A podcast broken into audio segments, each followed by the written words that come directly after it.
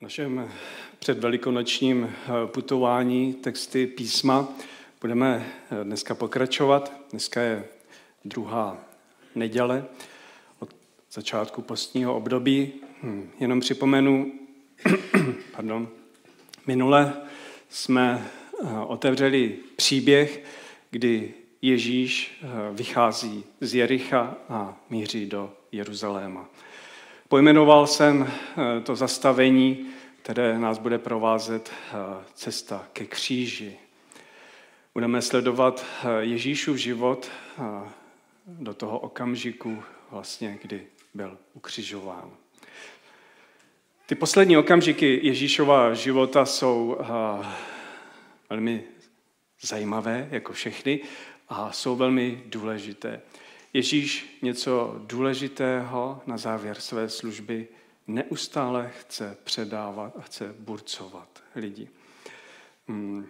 Dnes, dnes to bude ten známý a triumfální vjezd do Jeruzaléma. Prosím, otevřte si své Bible, Matoušovo evangelium, 21. kapitolu. Budeme společně číst od prvního verše. Matoušovo evangelium, 21. kapitola od prvního verše.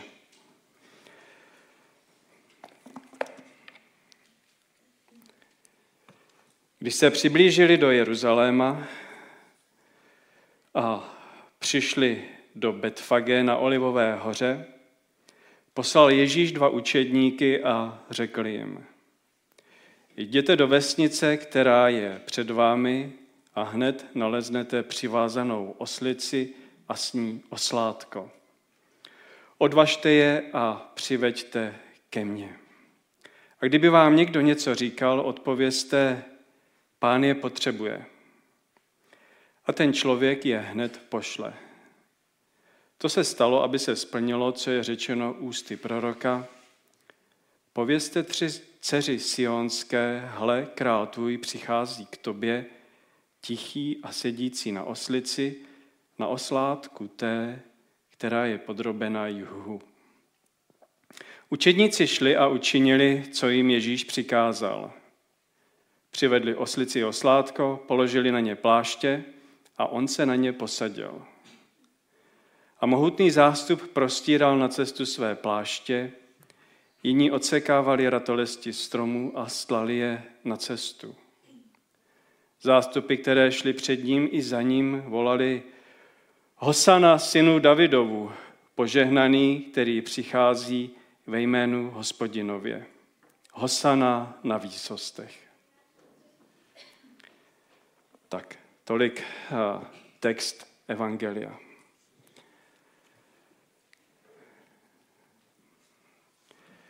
Ježíšův věst eh, do Jeruzaléma je hluboce symbolická a důležitá eh, záležitost.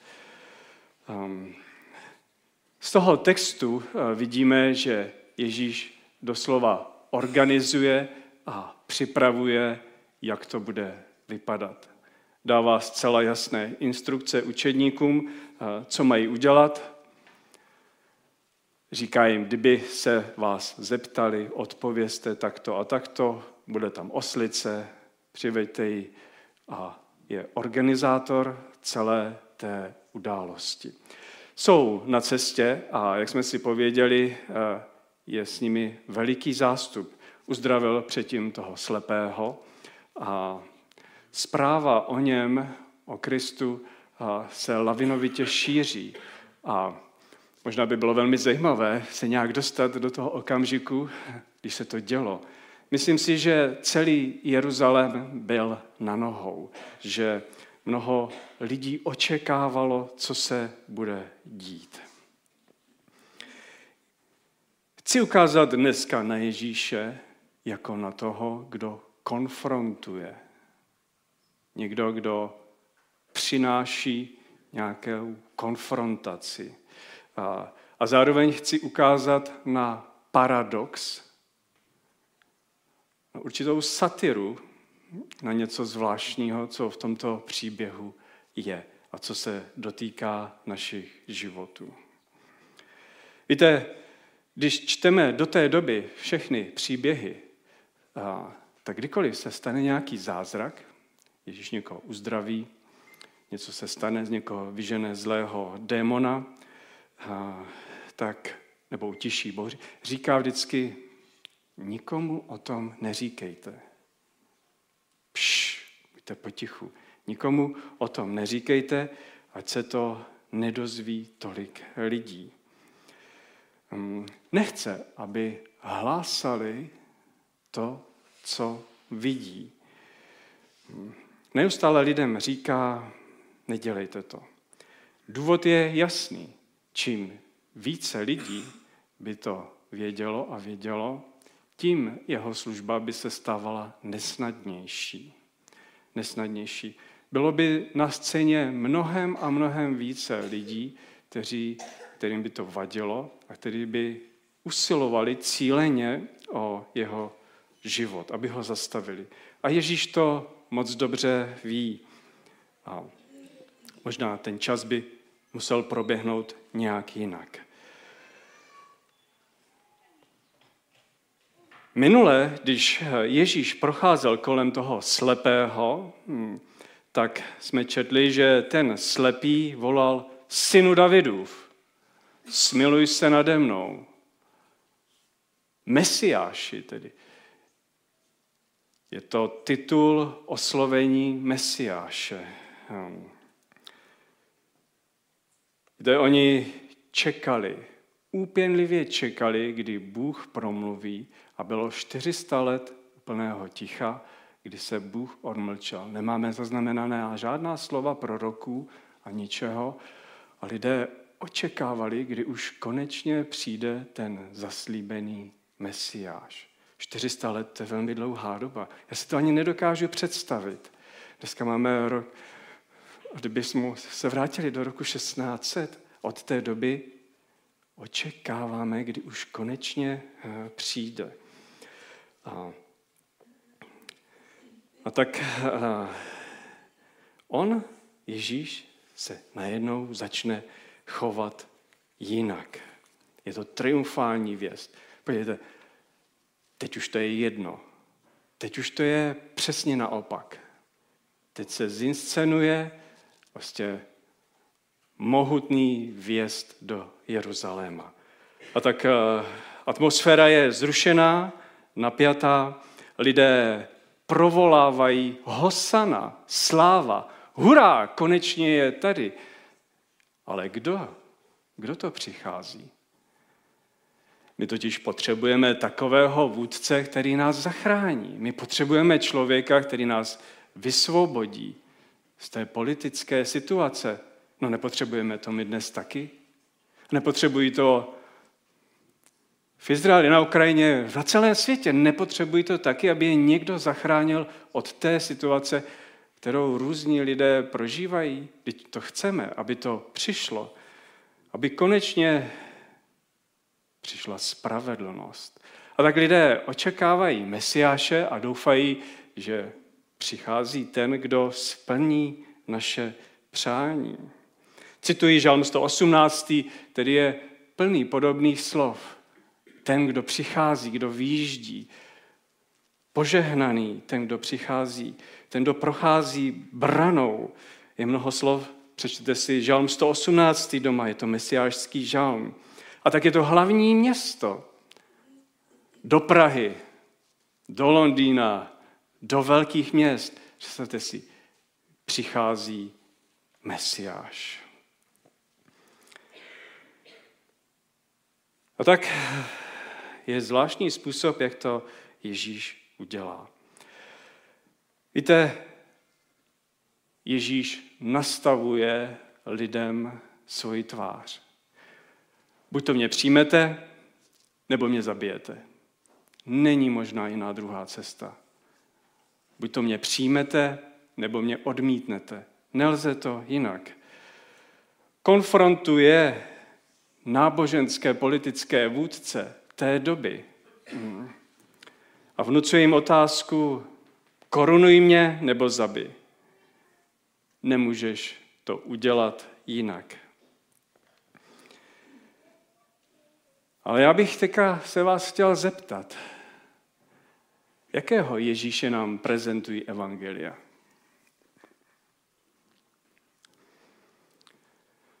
Kdybychom měli charakterizovat jeho vlastnosti. Napadne vás nějaká slova? Nebojte se, můžeme se splíst. Jaký je Ježíš? Mocný kazatel. Mocný kazatel. Soucitný. Lékař. Ano, Štěpáne? Uzdravuje. Miluje. Je milosrdný. Prosím? Ano, je přísný k těm, kteří jsou, mají srdce z kamene. Má porozumění, zachránce. No prostě Ježíš má vlastnosti, které se nám líbí. Ano, vyřizuje Boží slovo, konfrontuje ty, co mají kamenné srdce, ale rozpoznáváme v něm, a to nám je nejbližší, tu jeho něžnost, lásku, milosrdenství, soucit, diskutuje, chodí s nimi eh, na různé návštěvy a má blízko k lidem. Má velmi blízko k lidem. A chodí k těm, který si nikdo nevšímá. To je náš Ježíš, ne? Ale zeptám se vás na jednu jeho vlastnost. Je skromný? Já čekám odpověď. Že hodně skromný. Ano, jak v čem? Trošku se do toho začínám zamotávat. Potřeboval jsem jinou odpověď. Vysvětlím to. Já to špatně položil, tu otázku. Z mého pohledu Ježíš skromný není, protože si dělá veliký nárok. S kým mluví, na toho vytváří nárok. A říká, kdo mě chce následovat? Říká, učte se ode mne. Já jsem byl první, já jsem byl dřív než Abraham. Já jsem, já jsem. V určitých vyjádřeních, ve velmi mnoha vyjádřeních, Ježíš zcela jasně prezentuje, kým je a dělá si stoprocentní nárok na to, co říká. Tak jsem myslel tu skromnost, jakože není v tomto skromný. V určitých ohledech ano. Je to jeho způsob života chudý, bez přístřeší. Ano, tomu rozumíme. Ale teď mluvím o tom, jaký má nárok na člověka. A tak eh, vidíme Ježíše, který eh, přichází do Jeruzaléma a najednou je všechno, všechno jinak. Nechává se, nechává provolávat dav sláva, hurá, hosana, přichází ten zaslíbený mes- mesiáš. On říká, buď to mě můžete přijmout, a nebo mě musíte odmítnout. Já mám nárok na to, co říkám. Můžete mi dát všechno a učinit mě svým pánem, anebo musíte ode mě utéct. Nebo se mě i pokusíte zabít. Buď to všechno, nebo nic. Ježíš je radikální. Všechno nebo nic. Nemůžeme, eh, a to je možná nejdůležitější poselství tohoto, nemůžeme mít Ježíše, aniž bychom něco nechali venku. Aniž bychom něco nechali schovaného. Aniž by něco zůstalo utajeno. Ježíše můžete přijmout na 100%. Nelze ho přijmout na 99%. Nelze. Ježíš si dělá absolutní nárok na život člověka. Zdejte se svého života a budete žít. Budete mít nový život. S Ježíšem to nejde 50-50. Nám to nejde 99 a 1%. On chce všechno. A on to tady říká při tom triumfálním vjezdu. A vidí to každý, kdo čte Bibli. On je konfrontační král, který teď přichází.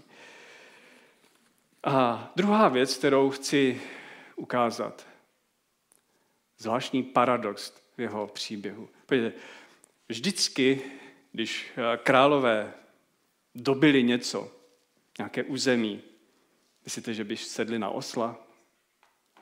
To je crazy, to je bláznivý. To nedává vůbec smysl. Kdo by sednul na osla? Co nám říká tahle zvláštní věc? Ježíš na oslu.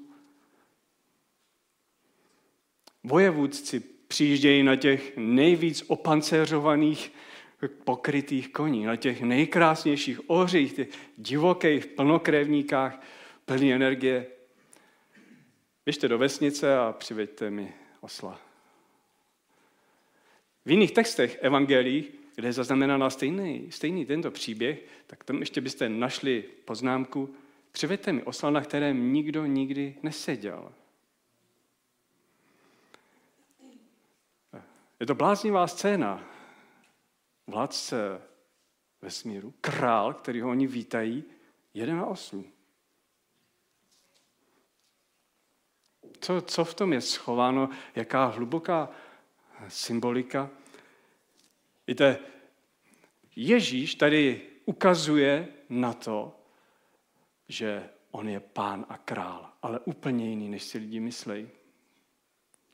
Víte, abyste, já nejsem odborník na zvířata, hnedka vidím Ivana, ale eh, promiň. Měli jste někdy osla? Ne. Kdo měl někdo doma osla? Má někdo doma osla? so, soused má tři osly. No to je škoda, dneska bychom tady potřebovali ty osly. Já teda tomu moc nerozumím, ale jsem přesvědčen, že sednout si na osla není žádná výhra. Osel je neskrotné zvíře.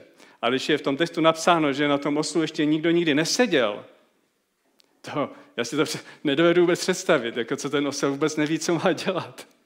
A nebude chtít na sobě žádný náklad. Ne.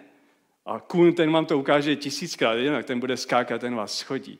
To trvá dlouho, než si ochočíte nebo sklidníte zvíře. No tak Ježíš, paradoxně, král králů, stvořitel vesmíru, sedne na osla a v pohodě jede.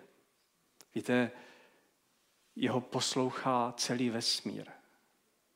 Ale on chce ukázat to, to důležité, že totiž on není ten vojevůdce, on není ten bojovník, on získává lidský srdce jiným způsobem. Teď on se ponížil i na tom oslovi. Teď on vlastně chce demonstrovat povahu království a toho mesiáše, který přichází úplně jiným způsobem. A já vám nenaplním vaše sny. A víte, co se stane za pár okamžiků? Co volá ten samý dav? Ukřižuj. Taková je vrtkavá lidská povaha. Jo, konečně někdo do nám zakroužkujeme ty preferenční hlasy. Někdo, kdo nám přinese řešení do života. Ne, ne. Jenom trpící, jenom obětující se, jenom vydávající se, ponižující se, jen ten, kdo přichází, aby dal sám sebe, ten se stává skutečným králem. A ne ten, kdo splní Pozor, naše očekávání a naše potřeby. Ten ne. Takový Bůh tady není. Takový, aby jsme si možná my přáli, aby konečně už to tak bylo. Věci tohoto světa jsou skryté před eh, moudrými. Potřebuji kapesník. Děkuji.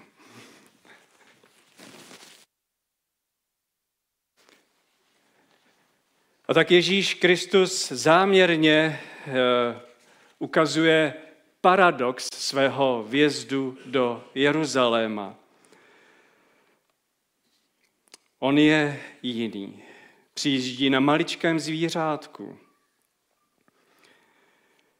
On totiž uh, přichází vládnout a zachraňovat tak, že přichází zemřít.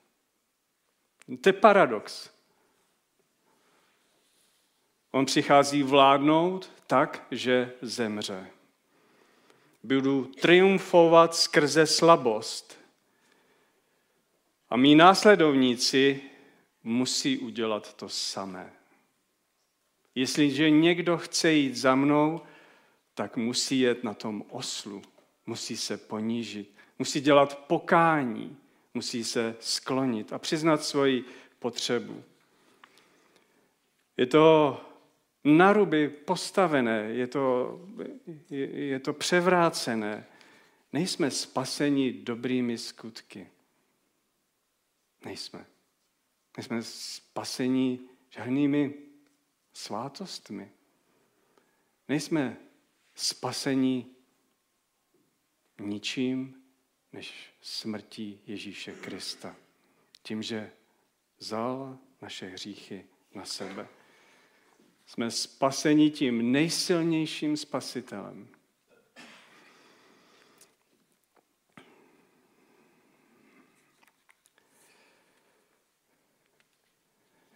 Očekávání davu eh, jsou jiná.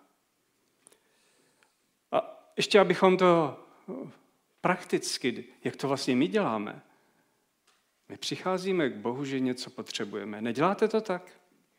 Teď přicházíme k Bohu, že něco potřebujeme. Každý den, každého, koho znám, míří k Bohu, protože má nějaký problém, máme potřebu.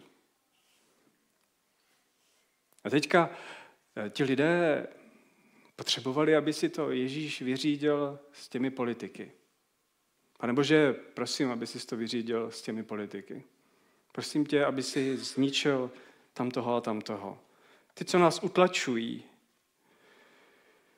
Potřebujeme někoho, kdo by udělal soud nad lidmi, který řídí svět.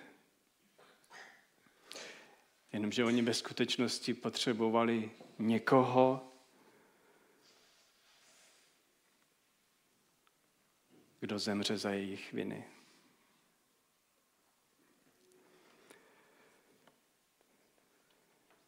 A takže to, co si mysleli, že potřebují, to jim Ježíš nakonec skutečně dal, ale bylo to úplně jiné.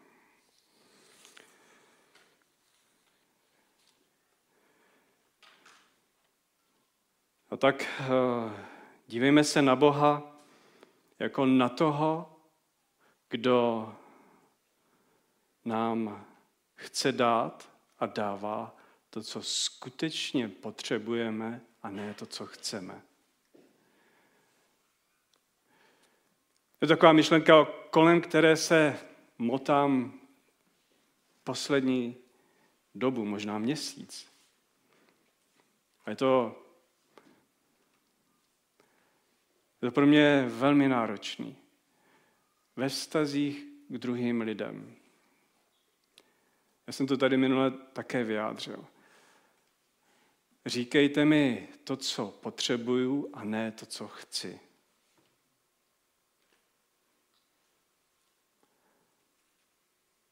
To dělá Ježíš. Ježíši, dělej se mnou to, co já potřebuju, a ne to, co bych chtěl. To je něco úplně jiného. Ty totiž jediný víš, co já potřebuju. Ale ono to funguje i v těch nejbližších stazích dvou lidí, Neříkej mi jen to, co bych chtěl slyšet, ale prosím tě, řekni mi do mýho života to, co potřebuju slyšet. A to bolí. Ale nebudeme to rozebírat, jak se to dělá. To je zase ještě něco úplně jiného. To není, že přijdu a tak je to nefunguje. Ale o tom, o tom někdy jindy. Ale Ježíš přichází jako ten, kdo dává to, co člověk skutečně potřebuje. Když se to budeme učit od něj, když to od něj přijímáme, budeme žít jiný život. Budeme žít skutečný život. Pokud se to nenaučíme, nebudeme. A někdo se to musí naučit, aby byl spasen. Někdo se to musí naučit, aby byl spasen.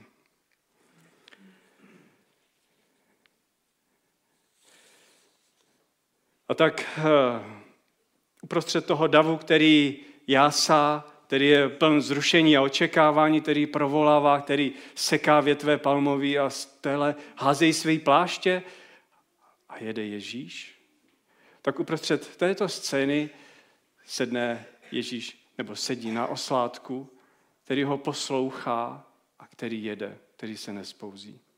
Ježíš tady demonstruje svoji skutečnou moc, kým, kým je.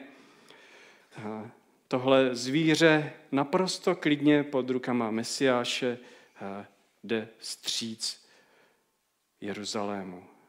Mesiáš, který ovládá přírodu, který utišuje bouři, Mesiáš, který nakonec přinese pokoj.